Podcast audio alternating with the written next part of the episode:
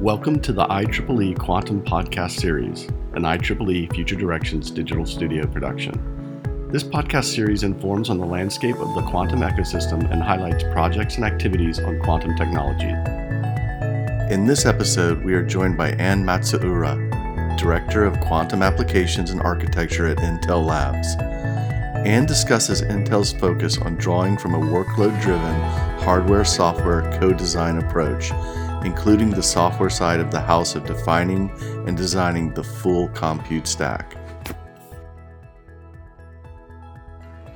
And thank you for taking some time to contribute to the IEEE Quantum Podcast Series.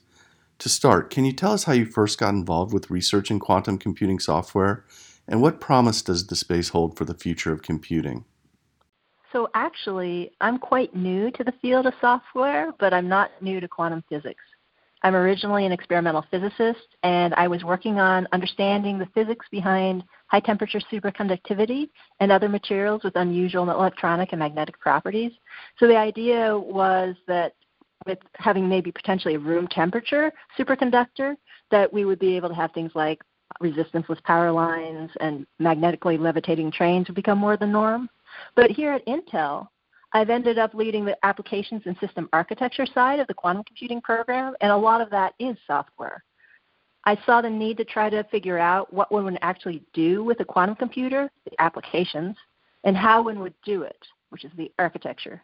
So it's interesting for me that one of the promising areas, application areas for quantum computing, is likely simulating quantum systems. So I hope that in the future we'll be able to use large scale quantum computers to simulate complex materials like the high temperature superconductors. Um, these are materials that are intractable to simulate with classical computers. That would open the door to the ability to design materials with electronic properties and magnetic properties that we really desire. So, there's been a lot of conversation around when there'll be a commercially viable quantum computer. Where do you see the industry on that journey, and what needs to happen to achieve that goal? Although we're still in the early stages of quantum computing research and development, I find it really exciting to see how this ecosystem has really developed. Companies, academia, government, everyone partnering together to continue to make steady progress towards realizing the true potential of quantum computing. We think a larger commercial quantum computer that hopefully can solve meaningful problems will be viable within 10 years. But to get there, there's a lot of innovation that still needs to happen to lower several technical barriers.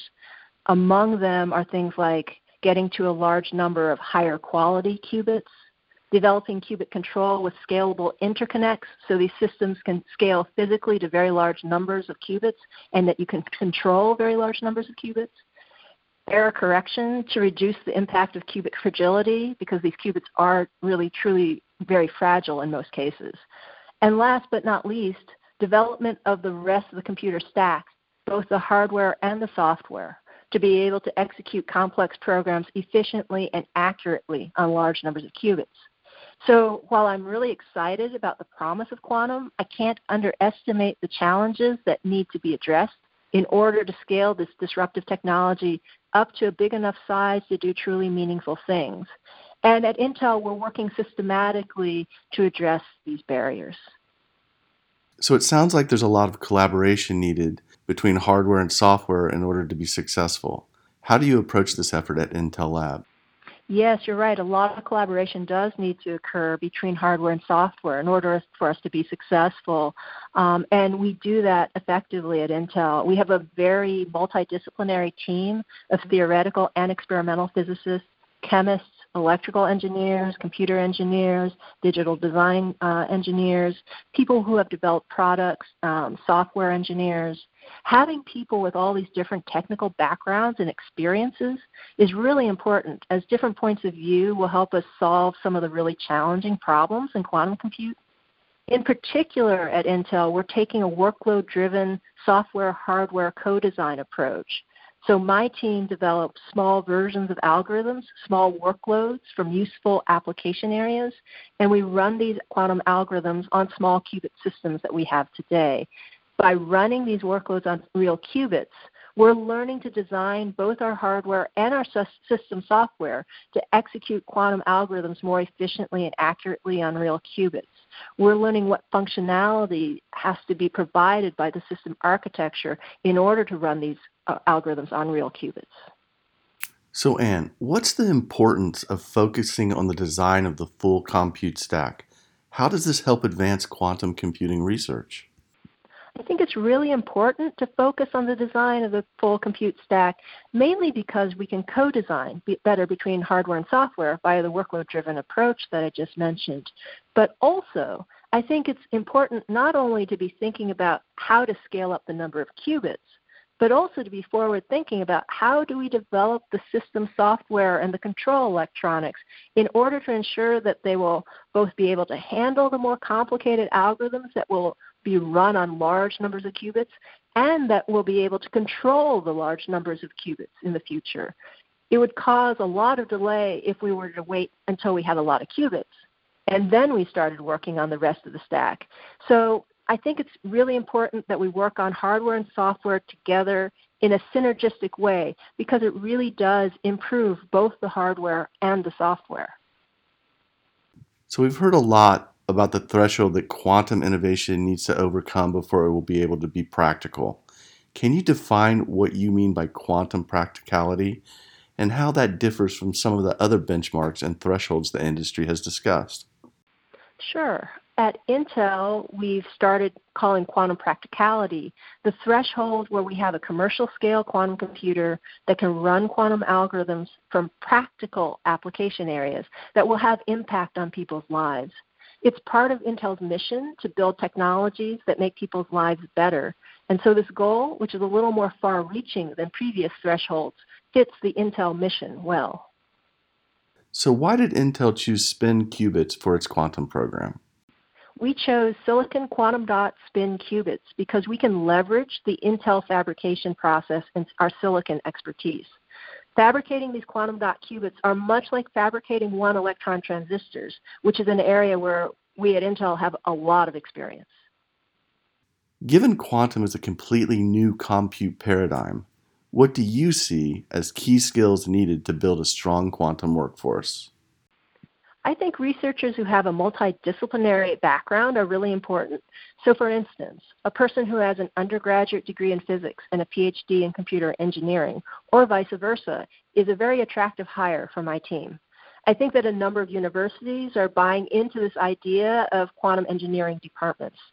The different technical backgrounds are really important to quantum compute.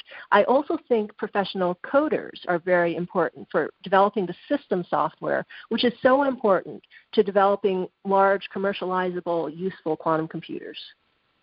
What activities is Intel undertaking to help establish a quantum workforce?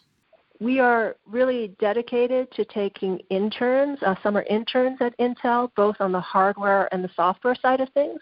Um, also, we are we are involved in the Q12 initiative, which uh, came out of the NQI initiative, the National Quantum Initiative, uh, trying to educate K through 12 in STEM education and the basics of quantum uh, quantum physics that will help them help the next generation be more comfortable with the concepts of quantum computing. And what resources are available for individuals wanting to learn more about Intel Labs' work in quantum computing? Well, to learn about Intel Labs quantum computing program specifically, there actually is a page on the Intel Newsroom website with articles about our program, so that's publicly available. Also, to learn about quantum computing in general, there are a lot of books, courses, and open source software out there to use to begin learning. Quantum programming is a complete paradigm shift from conventional programming, and so there are resources out there to start learning. Intel has released a scalable, high performance, open source qubit simulator called the Intel Quantum Simulator. You can simulate around 30 qubits on a laptop and over 40 qubits on distributed nodes. So that can also be a playground for people, and we welcome contributions to our code. And thank you again for your time today and sharing some of your insights on quantum computing. Is there anything you'd like to add in closing? If there are any students out there or people with relevant technical backgrounds looking for a change in career, Quantum computing is a very vibrant, multidisciplinary field that you might want to consider. It's an exciting mix of fundamental research, applied research, and more and more we're beginning to build real machines. It's a fun area and a challenging area to work in. I'm learning every day, and I'd highly recommend that you look into it.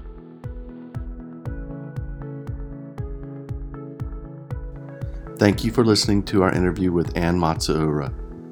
Learn more about the IEEE Quantum Initiative by visiting our web portal at quantum.ieee.org.